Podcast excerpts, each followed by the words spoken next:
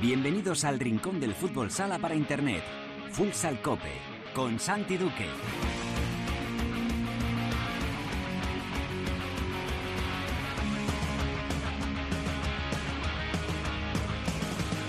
Hola, ¿qué tal? Bienvenidos a Futsal Cope, la casa del fútbol sala en cope.es.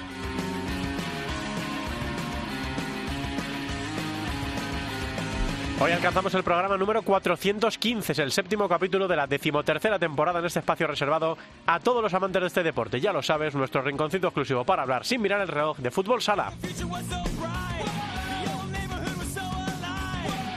El fútbol sala español está de enhorabuena. Mallorca, Palma Futsal y el Barça se clasificaron como primeros de grupo para la ronda élite de la UEFA Futsal Champions League. Hablamos ya con el técnico de los Baleares, Antonio Vadillo. En la tertulia analizaremos lo ocurrido en esa fase de la Champions y, por supuesto, charlaremos también de la Liga, de la jornada pasada y de la que está por venir. Lo vamos a hacer con nuestro analista de cabecera, Cancho Rodríguez Navia, y hoy con nuestro amigo y nuestro compañero de Cope Palma, Luis Ángel Tribes.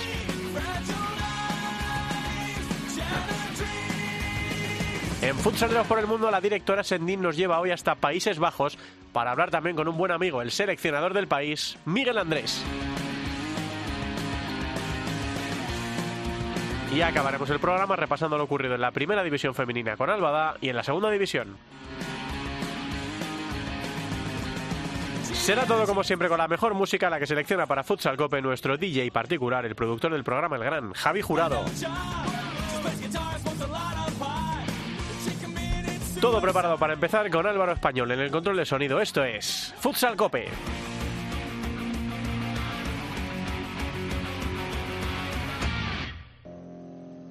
La primera división en Futsal Cope. Gimme, gimme, gimme some time to think. I'm in the bathroom looking at me. Facing the mirror is all I need. Wait until the Reaper takes my life. Never gonna get me out alive. I will live a thousand million lives. Venimos del Halloween seguramente más largo desde que se celebra en España. Ya tuvimos a gente dándolo todo con sus disfraces desde el pasado viernes y cada vez proliferan más las, listas específicas para quienes monten su propia fiesta de Halloween. En muchas encontramos este Bones, Huesos, de Imagine Dragons.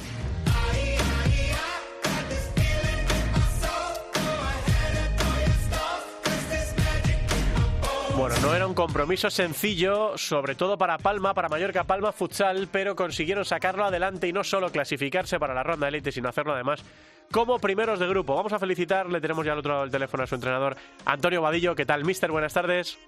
Hola, buenas tardes. Bueno, mister, creo que hay cinco o seis personas ahora eh, súper felices en el mundo y tú estás en el top, eh, entre una de ellas, ¿no?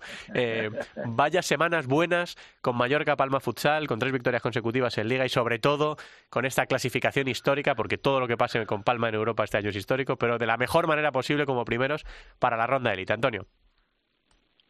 Sí, la verdad es que sí, ¿no? Estamos muy contentos como nos están saliendo las cosas, pero ya sabemos que, que no queda otra que, que seguir, que la exigencia es máxima eh, y desde ya pensando también en el partido de, del viernes contra, contra Pozo, pero hay que reconocer que, que hemos estado a un gran nivel en, en esta fase europea y, y, a ver si somos capaces de seguir así. Me emocionó mucho que lo primero que hiciste cuando terminó el partido contra el Anderlecht fue acordarte de Mikel Jauma, ¿no? Eh, ¿Qué orgulloso estaría si, si pudiese estar viviendo todo esto, Antonio? Sí, porque, claro, eh, sé, sé, de muy buena primera mano de, todo el esfuerzo que, que, ha llevado él para intentar llevar al club a lo más alto posible y, y lo tengo tan tan tan claro de que lo orgulloso que estaría de, de cómo está el Palma ahora mismo, ¿no? Codeándose la Liga Española con lo grande de tú a tú y, y en Europa, pues pues estar como, como hemos estado en esta fase, pues la verdad que, que, él es la persona más, importante, más influyente de este club, evidentemente, y, y, yo creo que, había que recordarlo porque sin él nada de esto hubiese sido posible. ¿Qué grupo más difícil, Vadillo, de, de la Champions? Eh, cuando salió el sorteo todo el mundo, el grupo de la muerte, el grupo de la muerte, pero no lo decíamos por decir. Eh, creo que se demostró en cuanto echó a rodar la pelota en los dos pabellones, eh, en el pabellón se demostró que, que fíjate el Sporting Club de París, que se suponía que era eh, el equipo más, más débil, el inicio que hace contra vosotros y el esfuerzo que os exige mental y físico, ¿no? Porque cuando uno debuta en una competición europea, lo que menos quiere es que empiece el partido como se empezó a vosotros. Eh, y fíjate luego lo que pasó en el otro partido también, ¿no? Kairat, que era un poco el, rival a batir, empata contra el anfitrión. No sé qué se te pasó por la cabeza cuando la cosa empieza así, Antonio. Bueno, la verdad que, que, fue un comienzo inesperado, ¿no? Por parte de todos, evidentemente. Nadie esperábamos este escenario. Sabemos que los entrenadores siempre tenemos en la cabeza varios escenarios posibles de lo que puede ser el partido pero, pero la verdad que fue muy muy descabellado, ¿no? El primer gol por acierto de ellos, eh, es un golazo por parte de, de acierto de ellos, pero el segundo y el tercero evitable por parte de nuestra y en dos minutos veinte segundos se nos pone el partido 3 a 0 que es muy difícil de remontar, ¿no? Pero bueno, a partir de ahí creo que, que la capacidad de, de reacción que tuvimos fue, fue increíble eh, con el tiempo muerto lo pudimos arreglar de cara hasta el descanso. Eh, incluso pudimos darle la vuelta al marcador y después nos empataron al filo del descanso. Pero en el descanso ya más pausado, desde la tranquilidad, pues eh, eh, creo que dimos en la tecla, ¿no? Intentar olvidar lo que había pasado, de que todo tenía que volver a su cauce, de ser nosotros mismos y a partir de ahí creo que la segunda parte pues sí que se marcó la diferencia que, que tocaba, ¿no? Pero es cierto de que, de que mentalmente fuimos muy fuertes. Yo creo, creo que en esta fase hemos madurado mucho en este sentido, ¿no? Ha sido unos días de mucha tensión, no solo por la, por la fase europea, sino también por tres partidos consecutivos en liga, cada tres días, eh, jugadores que venían de la selección, o sea, ha sido unos 15, 20 días de mucha tensión, muy, muy intensos y, y la verdad que lo que es a nivel de resultado pues lo, hemos conseguido sacar adelante, hemos competido muy bien, hemos jugado muy bien. Eh, a mí eh, el, pero que le pongo a esta fase europea, que tanto con Caira como Anderles creo que merecimos la victoria y, y no refleja en el marcador el partido que hicimos, más allá que la clasificación general evidentemente nos deja contento por ser primero del grupo. Hmm. Dime qué importancia tiene Antonio que mañana en el sorteo os den la sede o no os den la sede. ¿Cómo, lo catalogas?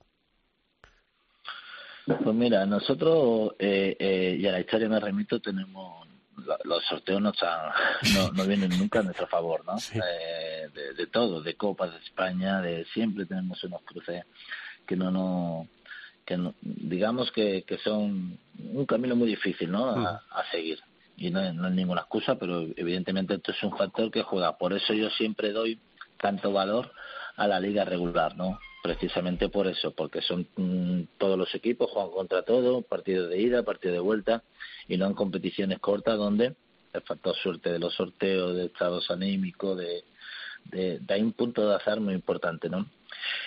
Que sea la sede en Palma, hace el primer grupo y evitando a, a los gordos, ¿no? Eh, Barça, Sporting, Benfica y demás, pues, pues la verdad que, que yo creo que, que a nosotros no, nos iguala por lo menos con el resto de equipo, ¿no?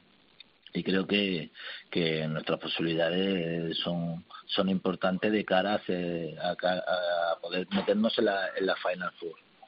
Y porque digamos que sabemos que es muy difícil, muchas veces nos creemos que el fútbol sala eh, empieza y acaba en España y estamos muy equivocados. los países están creciendo muchísimo, ¿no? En, Croacia, Rumanía, Hungría, etcétera, cualquier equipo de planta cara hay muchas formas de jugar fútbol sala, muchas formas de, hacerlo bien, que creo que también ese es otro error por nuestra parte, el pensar que solo se, se, juega al fútbol sala de la forma que a nosotros nos gusta. Y a partir de ahí, si somos capaces de ser, de, ser sede, creo que aumentarán nuestras posibilidades. Y, evidentemente ahora mismo el, el gordo a, evitar en un sorteo sería caer. ¿no? Eh, Antonio, ¿cuánto daño te hizo lo de lo de Igor? Porque lo de Nunes todo el mundo lo tenía un poco en la cabeza que podía pasar, pero la, la marcha de Igor, ¿cuánto te estropeó los planes o cómo, te afectó? Bueno, en principio mucho, ¿no? Porque eh, al final es verdad que, que estamos acostumbrados eh, en la realidad e incluso yo lo veo eso como un aspecto positivo porque quiere decir que se está trabajando bien este creo que es mi sexto año de entrenador y, creo que estando yo en plantilla hemos, hemos vendido siete u ocho jugadores, pues quiere decir que se están haciendo las cosas bien. Es muy difícil que en el fútbol sala haya tanta venta de jugadores, ¿no? Y, pero es verdad que nos condiciona mucho. Primero porque Igor eh, era muy nuestro, cuando digo era muy nuestro en todos los sentidos, ¿no? A nivel de modelo de juego, eh, era un chico que, que, que entraba 100% en, nuestros planes, en, todo, en todos los aspectos, esa, esa conexión que hay muchas veces entre entrenador, jugador, club, jugador, etcétera, se daba en este caso eh, con el margen de crecimiento que tenía por, y que tiene por su edad. Eh, había caído aquí con, había caído muy bien, para nosotros era muy importante a nivel deportivo. Eh, eh, tanto en defensa como, como, en ataque, no solo en ataque, que evidentemente donde digo más resalta es en ataque, pero en defensa es un jugador que nos aportaba mucho para nuestro modelo defensivo. Y la verdad que, que estábamos trabajando mucho en su recuperación para que llegara, llegara a esta fase de, de la main round. Y, y cuando nos bueno nos informa Benfica que, que lo van a comprar pues pues la verdad que nos trastoca bastante los planes no pero como siempre hacemos eh, bueno eh, tenemos que nos dejó sin margen de, de, maniobra cosa que me parece un poco injusta uh -huh. no por nada la ha pasado también a Rivera de Navarra con eh, ahora no me acuerdo el nombre del primo uh -huh. eh, pero pero creo que, que debería haber una fecha para, para, para, al menos para, para toda Europa igual, ¿no? Porque si no, al final eh, creo que, que condiciona mucho esto los devenir de las plantillas. Y, bueno, y sabemos que con lo que tenemos eh, tenemos que sacar rendimiento tenemos que seguir adelante y creo que lo hemos hecho, ¿no? El equipo se ha repuesto, eh, todo el mundo ha dado un pasito más. Evidentemente que Igor para nosotros era un jugador muy importante, pero no podemos hacer nada, pagar la cláusula, eh, se lo llevan y, y, nada, yo creo que, que al final eh, son cosas de, nuestro deporte y, y, a partir de ahí, en el momento que ya sabíamos que, que esto iba a ocurrir, pues lo que intentábamos era buscar soluciones no dentro de dentro con los jugadores que teníamos y lo que confeccionábamos la plantilla no Hmm. Yo Miguel era Antonio, el jugador Miguel, yo Miguel, sí, que, se ha ido a, que se ha ido a. Eh, se viene un partido muy bonito este fin de semana contra un Pozo que parece que empieza a reaccionar. El otro día hablábamos con Javier Rodríguez y decía que esperaba que el partido, que la victoria ante, el Barça eh, fuese revulsivo y, bueno, eh, parece que sí, ¿no? Porque ganaron también en Jaén este, este fin de semana. No sé si os llega el partido un poco, si, si vas a tener que hacer un, un, esfuerzo especial en el vestuario para que se olviden de sorteos, de Europas y de historias y que se centren en un partido que, que os va a exigir, Antonio, este, este fin de semana. Bueno, la verdad que, que nos está claro que mi mensaje desde que hemos aterrizado en Palma es este mismo, ¿no? que tú comentas. Eh, la Champions ya pasó. Eh, es verdad que, hay una cosa que es incontrolable, que es el entorno, que, mañana es el sorteo de las sedes, de los grupos y demás, y que todo esto no podemos controlar. Tenemos que después de, de, de estos últimos 15 días, donde hemos jugado a seis partidos, que se dice muy rápido y de tanta tensión, hemos tenido un par de días de descanso y tenemos dos sesiones para preparar el partido del Pozo. Un rival que, que todos sabemos de que va a acabar ahí arriba y que va a jugar por todo por todos los títulos, porque a lo mejor quizás sí que tengan una plantilla un pelín corta, pero lo que es el nivel de los jugadores es, altísimo, ¿no?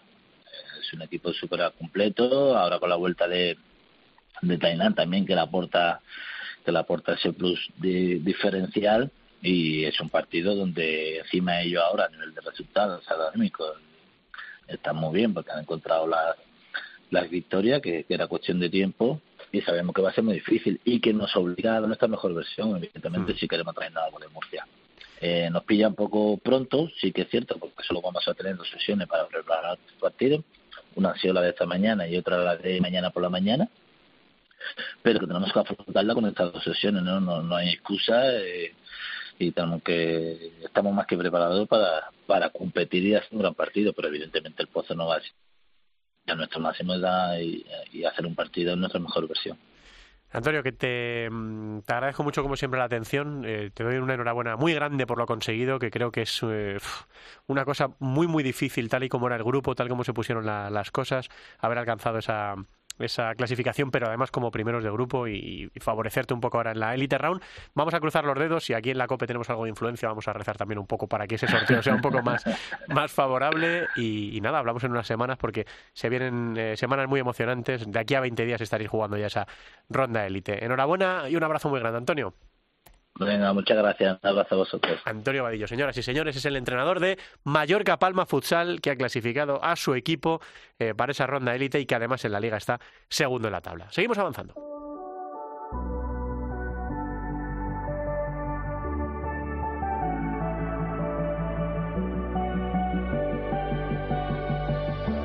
La tertulia de Futsal Cope.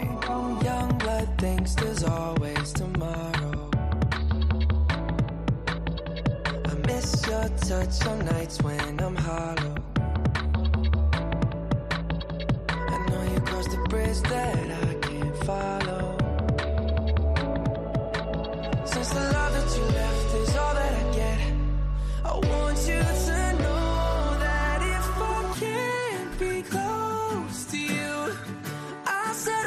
Este tema Ghost Fantasmas es una de esas buenas canciones que tiene Justin Bieber, que no por estar entre las favoritas del público o por no estar entre las favoritas del público es menos buena. A nosotros nos viene que ni pintado para la tertulia, pero que nadie crea que lo de Fantasmas va con segundas. ¿eh?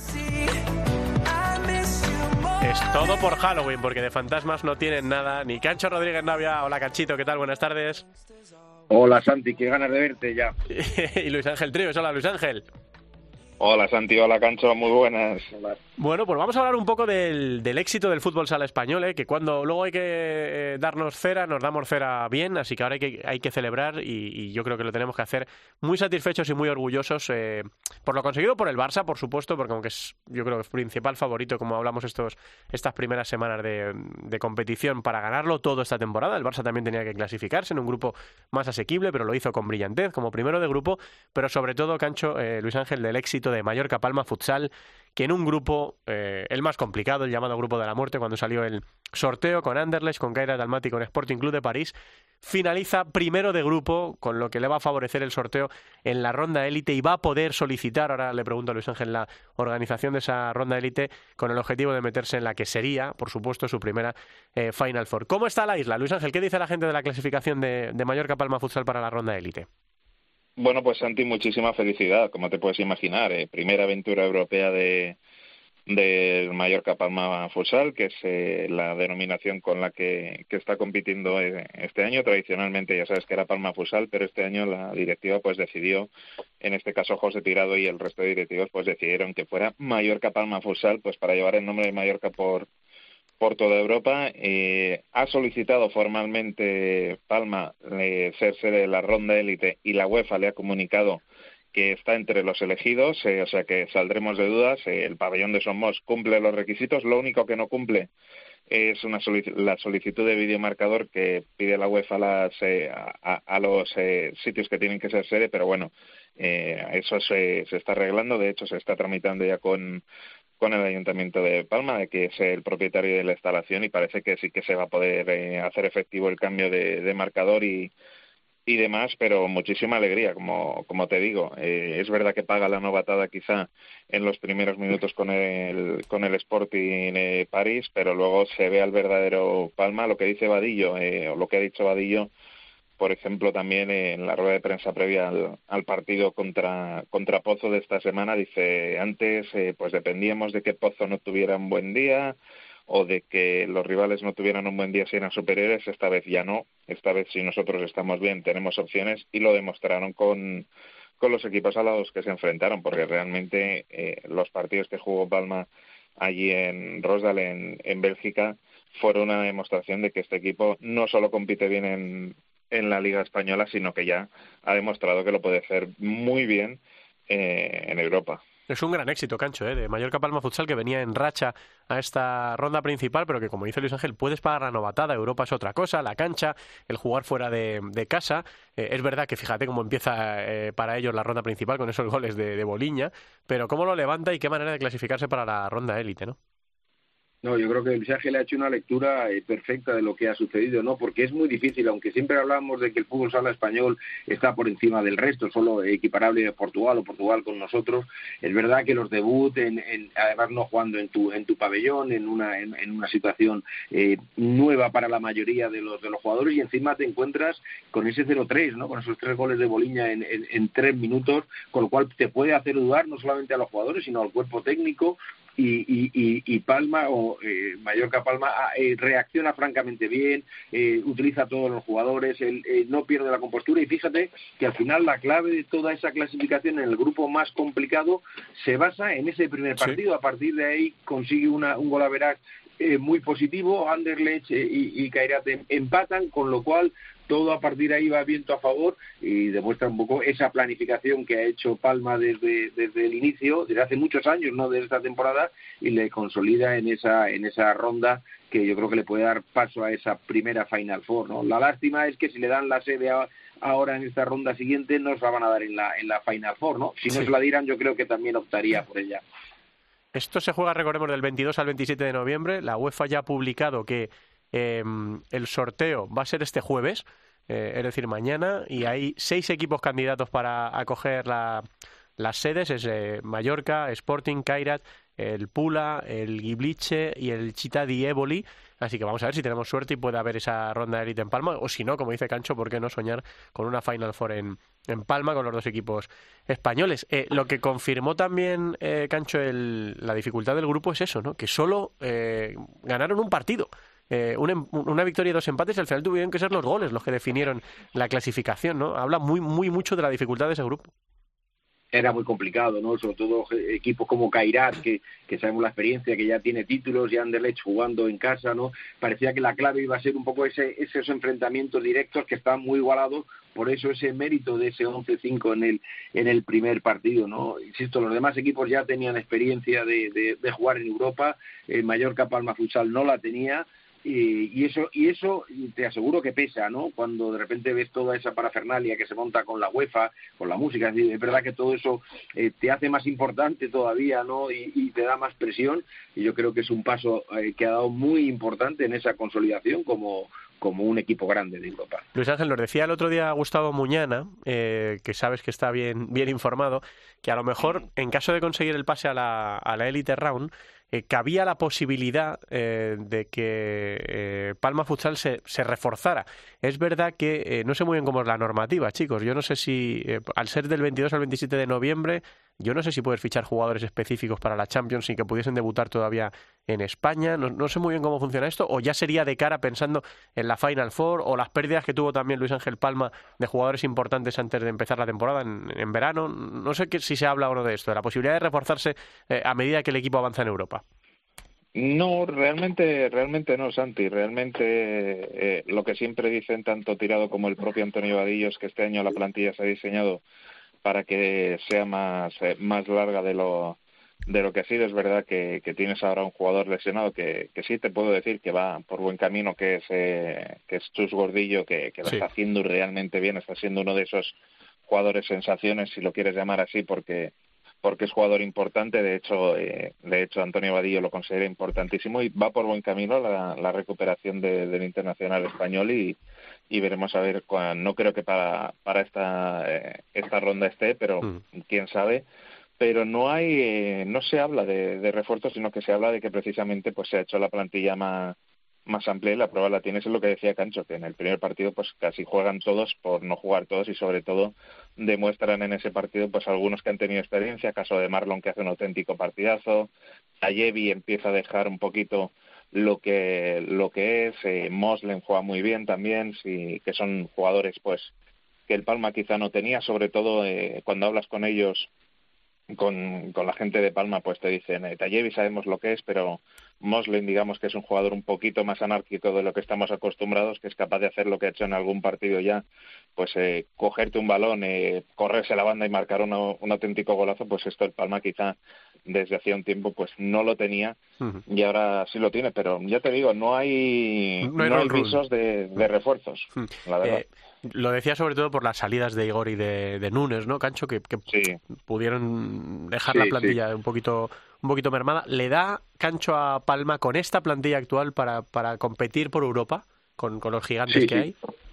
Sí, sí, sin duda, sin duda si recupera Gordillo, ¿no? Evidentemente la baja de Gordillo es importante, ¿no? Por la ausencia de Pivo, ¿no? Yo creo que en, en, la plantilla lo de Núñez ya se contaba, el problema es de Igor, ¿no? Que aparece en el último momento, esa oferta se va y ahí es lo que les descuadra un poco a, a, a Mallorca Palma, pero pero la plantilla está muy diseñada y que estoy totalmente de acuerdo con Luis Ángel, es decir, esa ese equilibrio que tiene ahora mismo Vadillo con gente como Marlon, como Thomas en la parte de atrás para, para, para ordenar el equipo, para, para leer el, el tiempo de partido que es importantísimo y luego arriba tiene gente como Morlen, como, como Ridillos o como Leoy Rojas que son talento puro, ¿no? Entonces ese equilibrio que yo creo que le ha faltado otras veces a, Palma, sobre todo en momentos importantes, eh, lo está consiguiendo este año con esa madurez. Yo le veo eh, opciones, verdad que la liga hay un Barça absolutamente extraordinario, pero yo le veo con muchas opciones de meterse a, la Final Four, que sería un éxito espectacular.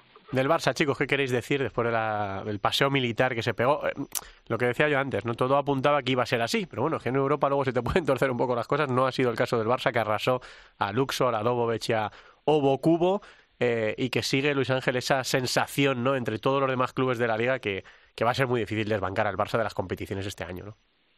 No, hombre, eh, mira, eh, volviendo a, a- a coger una frase de, de Vadillo, cuando estábamos en la previa de, de, de la, de la, del debut europeo, eh, Vadillo lo decía muy claro, decía, no nos vamos a enfrentar en- a ningún equipo en Europa que sea mejor que el Barcelona. es una buena reflexión. Y mira, eh, Claro. creo que creo que define perfectamente lo que es el Barça, ¿no? Eh, ya hemos visto lo que ha hecho en Europa, aquí sigue siendo eh, el mejor equipo con, con muchísima diferencia, es verdad, pues que, que se está encontrando quizá Palma que le está compitiendo mucho en los últimos años, pero bueno, que, que la sensación es la que la que dices tú y la que la que vemos todos, que, que coger a este Barça sigue siendo absolutamente eh, imposible. Das pasos al frente, pero es que por cada dos pasos al frente que pueda dar, por ejemplo, Palma, por ejemplo, cualquier equipo de la liga, pues el Barça igual te da tres. Y ahí es imposible cogerlo. Un proyecto cada vez más consolidado, Cancho, eh, juegan de memoria, Sí. eh, las, las piezas que entran se adaptan a una rapidez tremenda, eh, bueno, 21 goles en tres partidos, eh, tremendo lo del Barça. Sí, sobre todo en, en una liga regular es, es muy difícil, ¿no? Porque es verdad que el otro día pierde en Murcia, pero pero también está eh, previa semana a, a Champions. En cuanto a la Champions, poco podemos decir, ¿no? Creo que espero que les haya gustado Malta, el turismo que hayan hecho. Le- oye, les- en Instagram les vi en la playa dándose un bañito. por eso, eso. sí, sí. Por eso te digo que eso yo creo que es la lectura que han traído de, de esta primera ronda, era evidente. Y luego en Europa, sí es verdad que el Sporting, el Sporting me pica, a lo mejor todavía no, pero Sporting es un equipo que, que le puede crear muchos problemas, ¿no? Y la ventaja de, de estos torneos es que es a un partido, ¿no? Esa presión, empezar bien, hacerle un gol y poder y poder ganarle, ¿no? Lo que hablaba antes Luis Ángel, pero si tienes que apostar, y creo que Sporting y Barça están varios escalones por encima, sobre todo por esa experiencia que tienen también en este tipo de, de, torneos y de finales, y, y eso al final también te acaba marcando diferencias. Bueno, pues a ver qué nos depara mañana el bombo. Esperemos que un poquito más de suerte para Mallorca Palma de la que tuvo en, en el sorteo de la primera ronda, de la ronda principal. A pesar de eso, lo ha sacado con matrícula de honor, con eh, esos cinco puntitos y la diferencia de goles que le dan el paso como primero de grupo para la ronda elite. Y mañana conoceremos, como digo, qué pasa con, con los rivales y qué pasa también con las sedes, que es importante. De la jornada de liga pasada, eh, Pa- eh, Barça y Palma ya habían disputado sus partidos, los dos con victoria, pero sí que nos llaman la atención bastantes cosas, Cancho, de una jornada muy bonita de esos seis partidos. Eh, cayó Inter en casa de Manzanares, eh, goleó Cartagena a Industria Santa Coloma, victoria a domicilio de Córdoba, que llegaba muy necesitado a Navarra, también ganó a domicilio Levante a Real Betis Futsal. La confirmación de que sí que pareció lo del Pozo, eh, un punto de inflexión, porque le gana 1-4 eh, a Jaén en una de las canchas más difíciles de la liga. Y bueno, el partidazo entre Noya y Bisóquer Mantequera. Vaya jornada divertida, Cancho, ¿no? Muy divertida, además eh, muy emocionante porque muchos partidos se resuelven al final, como ese Real Betis eh, Levante, pero hay muchas lecturas, ¿no? Eh, y para ser un poco breve, porque si no tendríamos Sí. mucho más tiempo, es decir, eh, primero lo de Inter, lo de Inter ya empieza a ser preocupante para, para el equipo de Torrejón porque porque que eso sí algo Manzanares, es verdad que tiene una afición extraordinaria, un, un entrenador extraordinario, pero encajar seis goles eh, no no no entra en, en, en las previsiones de un equipo que en teoría tendría que aspirar a estar mucho más arriba, ¿no? Lo del Pozo, bueno, eh, lo habíamos hablado, no estaba jugando mal el Pozo en, en otras tertulias con, con Javi Ju también, Sí. pero, pero, pero es verdad que no le daba, al final no le daba, yo creo que el revulsivo ha sido Tainán, ¿no? Tainán, y lo hemos visto en este partido con Jaén, ¿no? Él revoluciona el equipo, revoluciona al rival, revoluciona al público, y eso al final es lo que hacía falta, ¿no? A- a- al Pozo, ¿no? Eh, eh, eh, agitar un poco el, el, el partido, eh, perdona, el- la, la, la dinámica que llevaba para, para encontrarla. El Pozo sí o sí va a estar, va a estar arriba, ¿no? Y luego, bueno, en los equipos navarros, yo dije al principio de temporada Sí. que iban a sufrir mucho los dos cuando no empezaban. Bueno, ahora mismo la tabla les pone en, en las dos últimas posiciones, ¿no?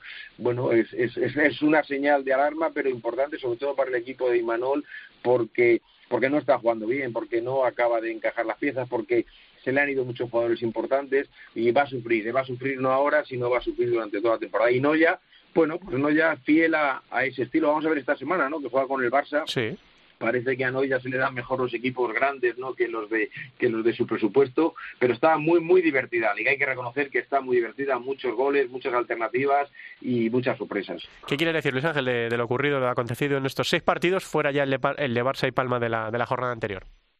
Bueno, sobre todo, pues lo que decía, lo que decía Cancho de, de, de Inter, que si me permites la analogía, le leía a, a un aficionado, no sé si era un aficionado Sí. o algún compañero también que sigue, dice, lo de Inter se le está poniendo una cara de, de estudiantes en el último año en ACB y de decir de ha sido un equipo importante pero no está arrancando, no está arrancando y cuando se quiere dar cuenta eh, está metido de, de lleno en un, en un lío y, llama la atención, ¿no? Llama la atención porque dices, oh, joder, han vuelto a hacer un, un, un intento importante de volver a hacer eh, equipo fuerte y están encajando, están encajando goles y, y no está terminando de, de arrancar y sobre todo Pozo, pues mira, eh, nos llamaba la atención un poquito a los que nos gusta todo, todo esto del fútbol sala. Oye, pues no está bien, no está bien, no está bien. Mira, va llegando y justo llega precisamente al partido con, con Palma en el mejor momento con el, con el Palma después de, de Champions, que eso siempre volver a la liga es complicado, aunque aunque no creo que,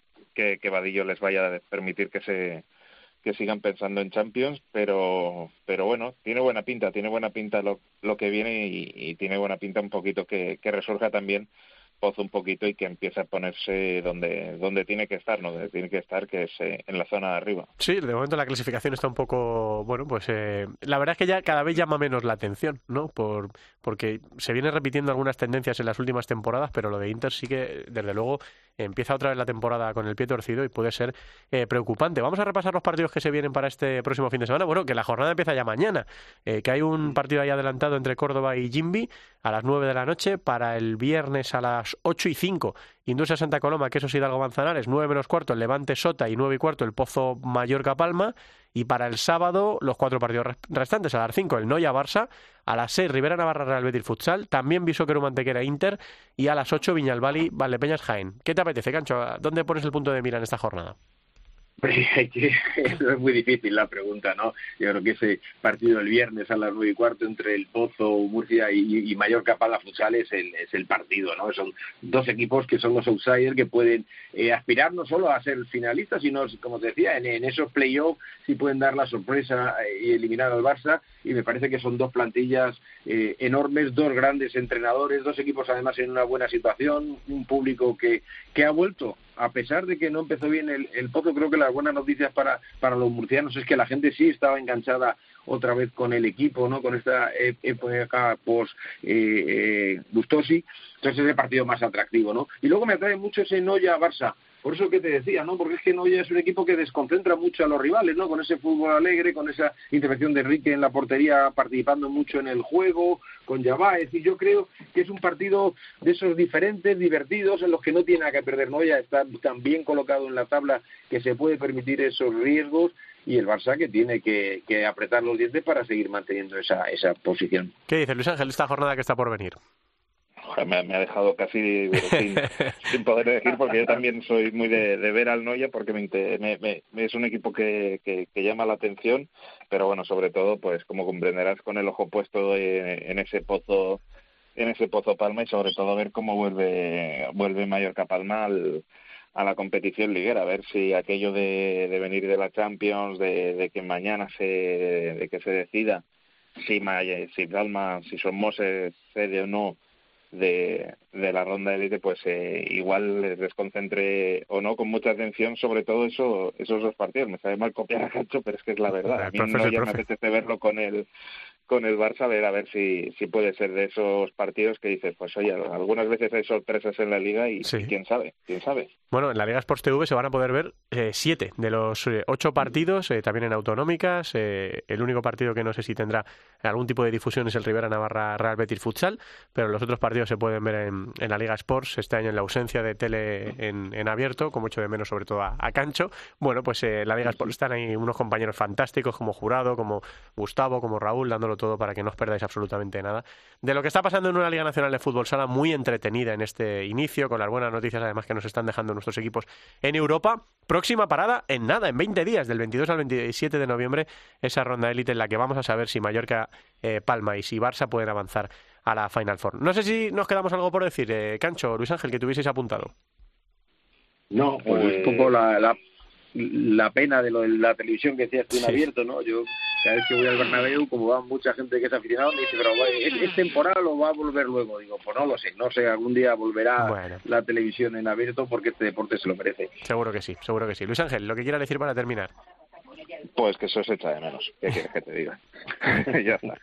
Gracias, Se amigo. menos. Bueno, pues vamos hablando entonces de lo que ocurra en ese sorteo de mañana, eh, muy muy pendientes de los rivales que le tocan a Mallorca y a, a Mallorca, Palma y a Barça para eh, saber eh, con qué contendientes se van a tener que batir el plomo en estos últimos días del mes de noviembre y luego sobre todo si Palma es sede de esa ronda élite. Un placer como siempre, chicos, muchas gracias, un abrazo grande.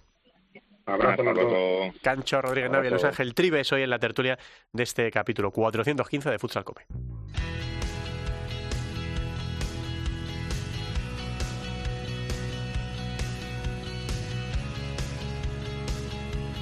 En Futsal Cope, futsaleros por el mundo.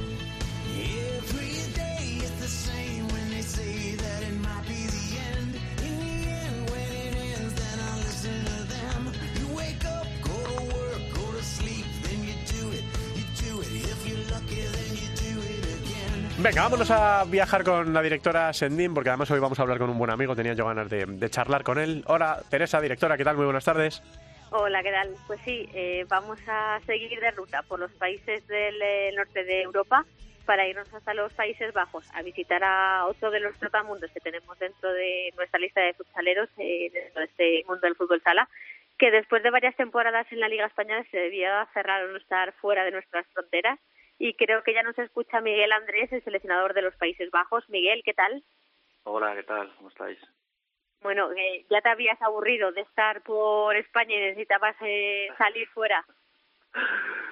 No, más que aburrimiento era una necesidad de, de, bueno, de otro ritmo de trabajo durante un tiempo, porque sí, sí, la liga en España es muy muy exigente y, bueno, venía bien bajar un poquito el, el nivel para no morir muy joven. ¿Qué tal está haciendo esa experiencia con la selección? Pues llevo muy poquito, acabo de empezar. De hecho, hemos tenido solamente un par de concentraciones y, bueno, pues adaptando ya un poco a ese, a, a otro nivel deportivo, a otro, a otra competición, a otro tipo de jugadores, a otro tipo de cultura. Bien, pero en principio bien, conociéndolo todo. ¿Qué es eh, lo que te has encontrado eh, a tu llegada a la federación y a la selección de Países Bajos? Bueno, pues me he encontrado una federación que es muy potente a nivel de fútbol, que tiene el fútbol sala como mm, bueno, estoy descubriendo todavía cómo tiene el fútbol sala, porque la, el- en teoría querían o quieren hacer algo para, para impulsarlo, pero vamos a ver si los hechos y las palabras al final se ponen de acuerdo. Y por otro lado, una, una competición muy amateur, con jugadores con unas buenas, unas buenas características técnicas sobre todo, pero bueno, que entrenan muy poquito, trabajan poco y que, hay que hay que hacer mucho esfuerzo y mucha mucho trabajo para poder competir contra contra otras selecciones que tienen jugadores más profesionales. ¿Ya habías tenido eh, alguna breve relación con ellos hace varias temporadas? Eh, ¿Qué es lo que ha cambiado, que tienen nuevo, que eh, has encontrado diferente? Pues mm, había estado con ellos hace siete años y desgraciadamente no han cambiado nada y por eso están o estamos donde estamos porque no ha habido ningún cambio, no ha habido ningún progreso y otras eh, otros países sí que han empezado a trabajar más en serio. ¿no? Pues tenemos casos como Francia, como eh, Finlandia o bueno, hay otra serie de países que han decidido trabajar y al final no hay mucho más secreto que, que hay una apuesta seria por parte de la federación, que las ligas se vuelvan un poco más competitivas y que, den herramientas para o recursos para trabajar. A corto o medio plazo, eh, ¿qué objetivos os tenéis marcados para eh, sentiros satisfechos con ese, con ese trabajo que estáis realizando? Bueno, hay, hay objetivos que vienen marcados por el calendario, como la clasificación para el Mundial, luego más adelante habrá la clasificación para el Europeo. Esos son los objetivos deportivos que, que sí que queda muy bonito y que hay que intentar, bueno, lo que se dice siempre, ¿no? Hay que intentar clasificarse, bla, bla, bla. Pero realmente lo que me motiva más y por lo que estoy o por lo que he elegido, he elegido trabajar con ellos es porque querían hacer un cambio profundo, un cambio más estructural, ¿no? A- crear una nueva competición, una competición con que, involucre a más sponsors, a más clubes, eh, con un trabajo un poco más serio, una formación de entrenadores diferente. Ese es un poco el proyecto que hay a, largo plazo. Vamos a ver, ver que al final todo depende, como os decía antes, de, del grado de implicación de la federación. Recursos tienen, es saber cuánto, cuán- hasta dónde quieren meter la mano en el bolsillo. ¿Cómo es eh, la federación a nivel eh, institucional? Si es que eh, pueden tener esas esas mimbres para eh, conseguir crecer y ir avanzando y evolucionando dentro del fútbol sala, pero No. ¿cómo es a nivel eh, organizativo y esa parte más institucional de, de la federación? La, fe- la federación es, eh, es fantástica, es, un, es primer nivel en todos los aspectos. Es una federación en- de un país muy rico, es una federación que tiene, eh, bueno, es un país con una cultura de fútbol importante, entonces la federación genera muchos recursos, tiene muchas posibilidades, tienen, tienen buenos presupuestos, tienen buenos resultados eh, tanto a nivel masculino como femenino en el fútbol. Y, luego es un país pequeño que es eh, relativamente sencillo organizar concentraciones, organizar una competición, es menos costoso que en otros, en otros lugares, tiene otros hándicaps, pero a nivel de federación, a nivel eh, organizativo es eh, primer nivel. Primer nivel, solo falta decidir el, el que la parte del fútbol sala pues eh, tenga un departamento propio, un departamento más potente o un mayor presupuesto para poder pues al, al final realizar muchas más actividades o, o más autonomía para poder buscar tus propios sponsors porque es un país con, con dinero. Y después de tantas experiencias en el extranjero, tanto en equipos como en eh, selecciones, ¿con qué te quedas de, de cada una de ellas y qué te están aportando a tu, a tu Ay, me, me quedo con la, con la gente, yo al final me quedo con la gente. El, uf, cada vez que viajo a algún sitio y no le doy importancia, pero vas a un país o vas a otro y, y llamas a unos, llamas a otros para cenar, joder, eso para mí es lo, lo mejor de todo esto. Me quedo con, con la buena gente que he encontrado. sí. Miguel, ¿cuánto echas de menos el gusanillo del día a día? De, porque trabajo de seleccionador no, se parece mucho a lo que tú estabas haciendo, ¿no? No, no, mira, y, y menos cuando, como os estaba diciendo, cuando de momento no hay muchos recursos destinados y podemos hacer eh, concentraciones mm, de higos a brevas. Entonces, bueno, me ha venido muy bien a nivel familiar, personal, por mantener un poco la estabilidad de trabajo y, el- con, con un poquito balance con el, con el tema familiar. Me ha venido muy bien este tiempo de parón, pero ahora ya empiezo, sí, empiezo a, mi cabeza ya empieza de vez en cuando a decirme que, que tenemos que volver. Hmm. Claro, porque mucha gente se preguntará cómo es el, el trabajo en el día a día de un seleccionador eh, español que, que entrena a una selección extranjera. No, es, no vives allí, eh, Miguel, no, no estás en Holanda, ¿verdad? No, no. Eh, Es, una de las ventajas, ¿no? Que, bueno, vivo cerca de Madrid y entonces está muy bien comunicado. Madrid-Ámsterdam tiene muchos vuelos y es fácil ir y volver. Cualquier día tienes un montón de vuelos de ida y de vuelta. Entonces yo solamente voy cuando hay concentraciones, cuando hay partidos relevantes, porque tampoco es la competición española donde puedas ver buenos partidos todos los fines de semana. Hay ciertos partidos a los que voy eh, y mucho del trabajo al final es, es, en casa, es vídeo, es ver todos los partidos, es organizar. Por ejemplo, este fin de semana, ahora mañana me voy a Suiza al sorteo de la sub-19, luego tengo reuniones el, el viernes, el sábado por la mañana tengo una formación de entrenadores en Ámsterdam. Bueno, aparte de, de lo que es el trabajo eh, en pista, hay trabajo de organización y mucho trabajo de pues de, de- de seguir a los jugadores de creo que mi obligación al final es ver todos los partidos que se juegan cada fin de semana y eso sí lo lo tenemos y bueno es un poco, un poco por ahí es, es más relajado mucho más que un Mm. equipo en el que joder pues fíjate en Barça que competíamos no todos los fines de semana sino entre semana y copas de Europa y es otro ritmo totalmente diferente Mm, es un pico pala también, más ¿no? Porque más sí, sí, Sí, termina, Miguel. eh, digo, es un poco más saludable, menos, menos estresante, pero, pero bueno, eh, no lo sé, como llevo, ya, eh, ya me estoy haciendo mayor, llevo más de 20 años haciendo esto, pues al final creo que el cuerpo, la cabeza ya se ha acostumbrado a ese ritmo y, y es lo que lo que nos motiva, lo que nos motiva en este caso. Sí, seguro que terminarás encontrando por ahí el equilibrio. Además digo que el contrato es largo, ¿no? Eh, Miguel, es 2026, ¿no? Lo que has firmado con la Federación Holandesa. Sí,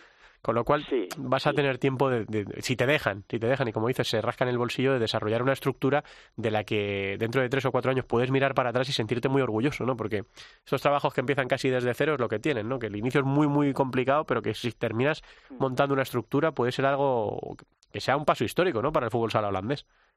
Claro, re- realmente esa es mi motivación y es lo que me daría satisfacción el día que me tenga que marchar, es decir, joder, pues hemos colaborado a, a que este deporte sea más serio, a que haya más profesionales, más gente que se pueda dedicar a ello y que al final pues sea más practicado y más competitivo. Es un poco el objetivo final, ¿no? de, de esta aventura. Mm. Bueno, ¿y, cómo ves a tu Barça eh, en la distancia? Eh, arrollador, ¿no? Después de... Ah, intratable, Sí, intratable. Y yo creo que ya era un equipo muy potente y si a eso le añades Pito, que es probablemente uno de los jugadores más decisivos, eh, y Sergio Lozano, que desgraciadamente apenas pudimos contar con él porque el hombre sufrió muchas lesiones, creo que son los dos jugadores probablemente junto con Ferrao que más, más diferencias marquen hoy por hoy. Si pues los tienes a los tres juntos, me parece un equipo intratable. Hoy por hoy no, no, no veo, no sé, un partido malo lo puedes tener y un partido bueno del otro equipo también puede coincidir, pero uf, se va a dar muy pocas veces eso. Mm, eh, Miguel, ya te aprovecho como observador internacional, que diría eh, Corrochano. Eh, te, llama la atención lo que está pasando en este inicio de liga? Porque comentaba ahora con Cancho y con Luis Ángel Trives en la tertulia que cada día nos llama un poco menos la atención, por ejemplo, ver a Noya arriba la clasificación, o a Quesos Hidalgo, o ver abajo al Pozo, que parece empieza a reaccionar, o a Inter, ¿no? Que empieza a ser un poco... recurrente la, la situación de Inter ahí abajo en los principios de, temporada. No sé si te llaman la, atención porque me imagino que además de tu trabajo, eh, el obligatorio, el de ocio, el de hobby, te, te sigue apeteciendo mucho ver los partidos de la LNFS. Sí, sí, sigo viendo, sigo viendo muchos partidos y no, es que pasa todos los años que hay equipos que en teoría, eh, bueno, es un poco pronto, ¿eh? De, de cualquier Sí. manera me parece prontísimo para hablar de tanto de equipos eh, que, que lo están haciendo, bueno, que lo están haciendo bien, sí, pero que, que a ver cómo terminan, como, como crisis, no, no me parece, es un poco pronto lo de Inter. Sí. Bueno, es que Inter creo que tiene un equipo, eh, hay que hay que saber poner las expectativas eh, en función de lo que tienes. Y creo que Inter con la pérdida de Pito pues eh, bajó mucho porque mm, no solo es lo que lo que hacía sino lo que asumía y la libertad que daba al resto de compañeros entonces y el Pozo bueno pues el Pozo tiene un entrenador ahora también nuevo y necesitan un poco de tiempo. No creo que estos equipos bueno pues eh, sobre todo creo que Pozo estará muy arriba.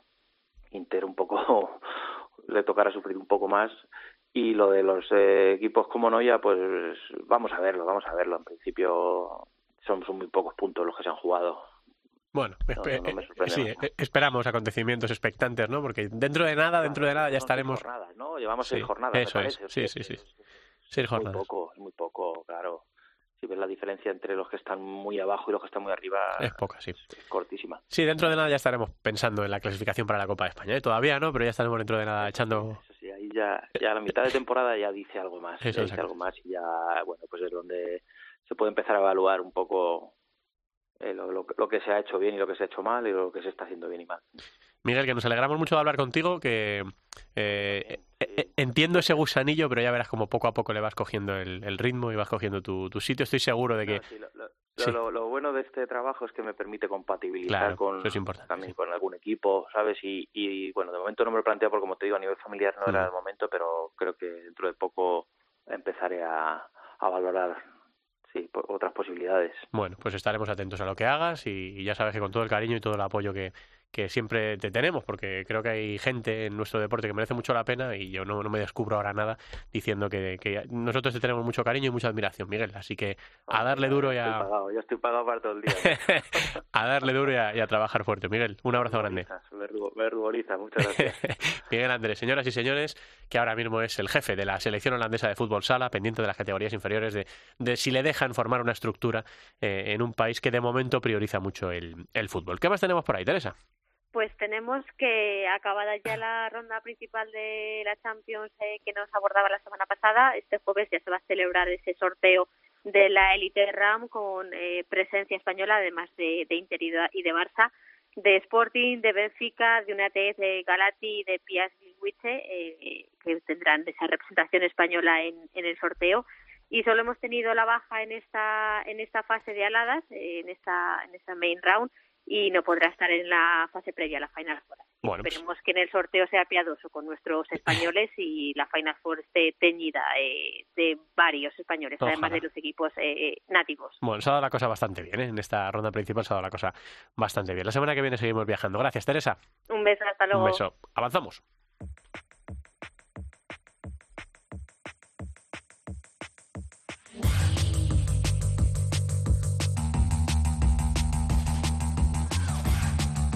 En Futsal Cope, Fútbol Sala Femenino.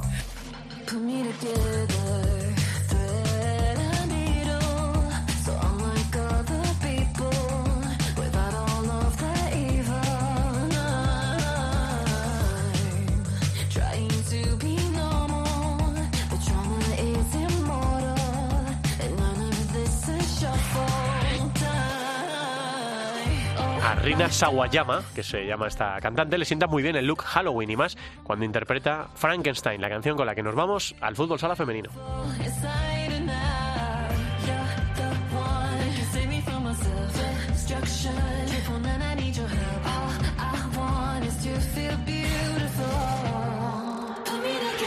Álvara, ¿qué tal? Muy buenas tardes.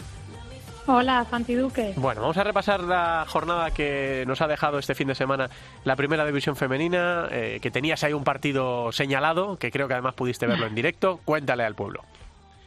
Sí, la verdad es que lo señalé en rojo y, y pude ir al pabellón a disfrutar de ese Atlético Navalcarnero 5, Urense en Viale 2.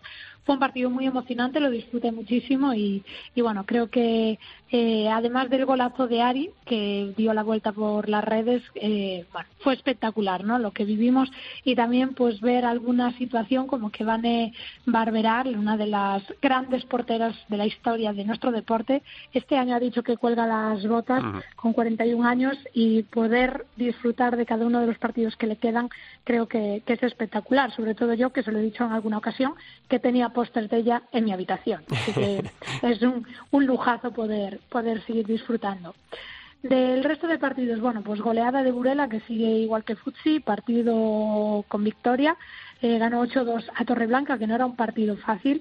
Juventud perdió 0-5 frente a Roldán.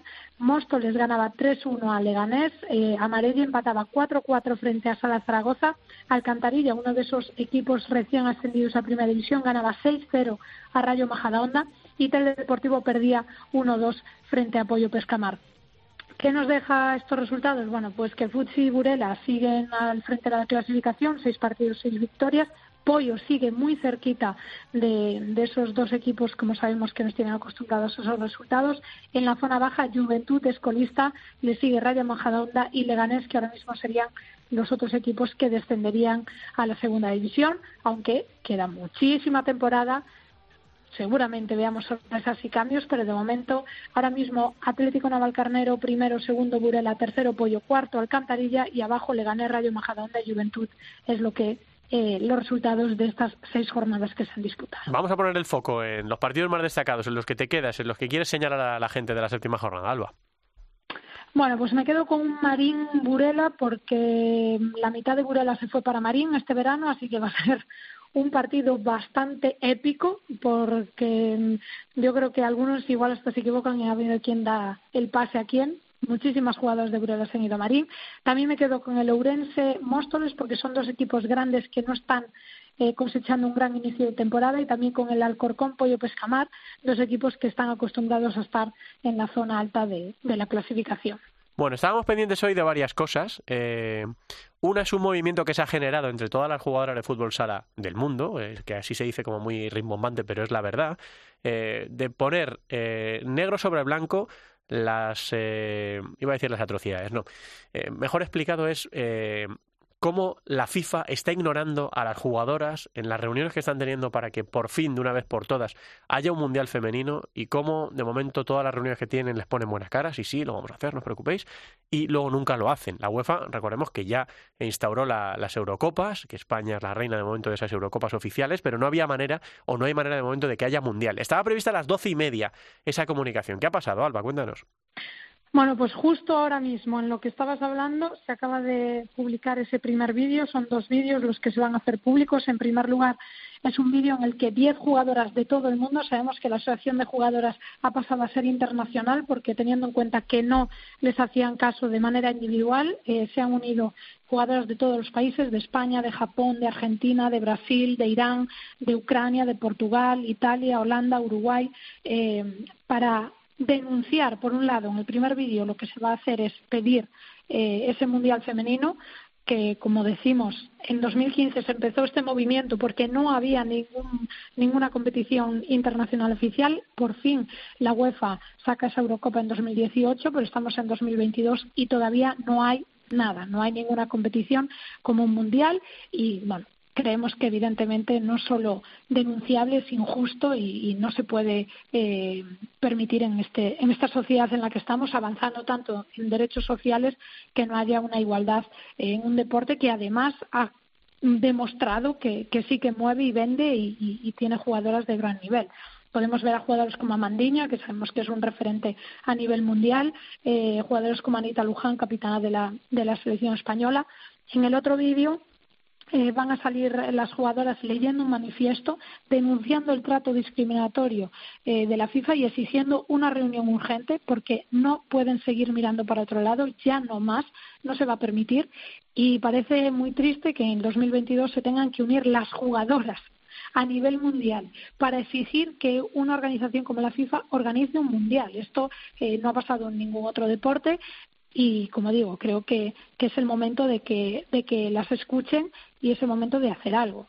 Eh, como llevan muchos años prometiendo y no han hecho nada, pues creo que de una forma razonada las jugadoras se han cansado de esas promesas incumplidas y han decidido pues que si la FIFA en esas reuniones privadas intenta decir que sí, quedar bien y luego no hace nada, pues hay que pintarle la cara a la FIFA y que la gente sepa pues la realidad de, de este deporte, ¿no? Que evidentemente no tiene, como recordamos, un mundial femenino cuando hace más de 30 años, en 1989, se eh, jugó el primero masculino, que no es quitarle al masculino el suyo, sino es una forma de equiparar un deporte en el que una categoría masculina tiene un- unos torneos y en una femenina no, simplemente por el hecho de ser mujer. Bueno, pues es que es así tal cual. Así que a ver si de esta, eh, por fin, conseguimos que la FIFA tenga el compromiso de organizar ya, no de más adelante, ya el primer mundial femenino de la historia. Y nos quedaba una cosa, eh, que se ha jugado la Copa de la Reina y además ha habido sorpresas, Alba.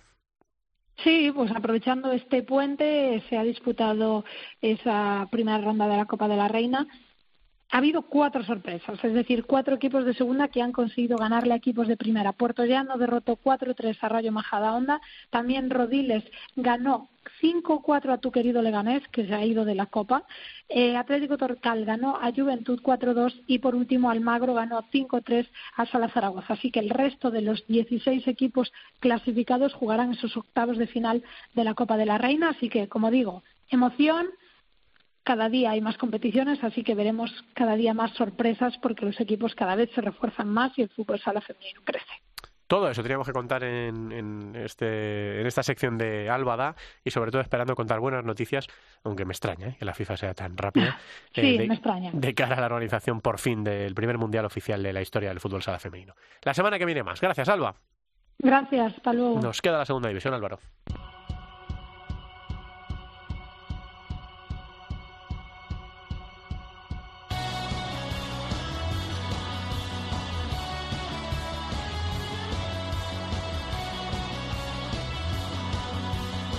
La segunda división en Futsal Cope.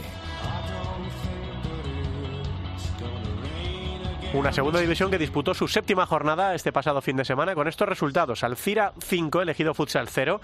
Bisontes Castellón 3, Gran Canaria 2, Unión África Ceutí 4, Barça Athletic 10, Sala 5 Martorell 2, Peñíscola 5, Leganés 1, Burela 1, Oparrulo Ferrol 5, El Valle 1, Sala 10 Zaragoza 4, Atlético Benavente 2 y Real Betis Futsal B 3, Full Energía Zaragoza 2. La clasificación ahora mismo en la segunda división está encabezada por Peñíscola, que sigue sumando todos sus partidos por victorias, líder con 21 puntos pleno total, ascenso directo de momento para Peñíscola, segundo sería Oparrulo con 15, tercero Burela con 13, cuarto Unión África Ceutí con 13 y quinto Alcira también con 13, sexto eh, sería Bisontes de Castellón con 13, pero Alcira, Unión África Ceutí, Burela y Oparrulo Ferrol jugarían el playoff si ahora mismo terminará la temporada. Por abajo el Valle marca la salvación, decimotercero con 7 puntos y en descenso ahora mismo estarían Leganés, decimocuarto con 5, Atlético Benavente, decimoquinto con 5 y último todavía sin sumar ni un punto, Gran Canaria que tiene, como digo, todos sus partidos por derrotas. Y además repasamos los partidos de la jornada número 8 que se disputa este fin de semana.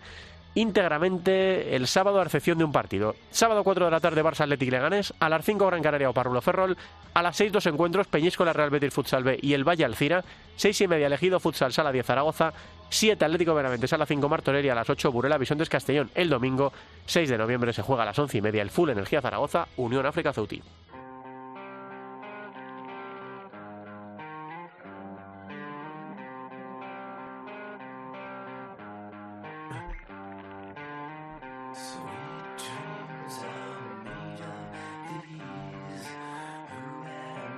¿Pensabais que en una lista de Halloween sonaría thriller de Michael Jackson? Pues no, eh, lo hacemos con una canción del más puro estilo goth metal, como es este Dulces Sueños, esta versión de Marilyn Manson con la que terminamos el programa.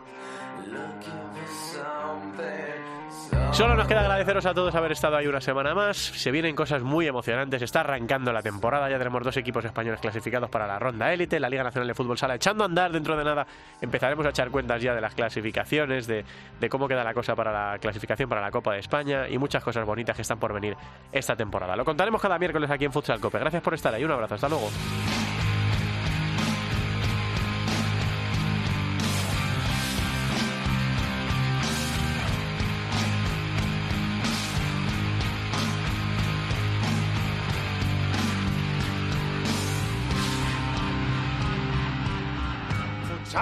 Futsal Cope.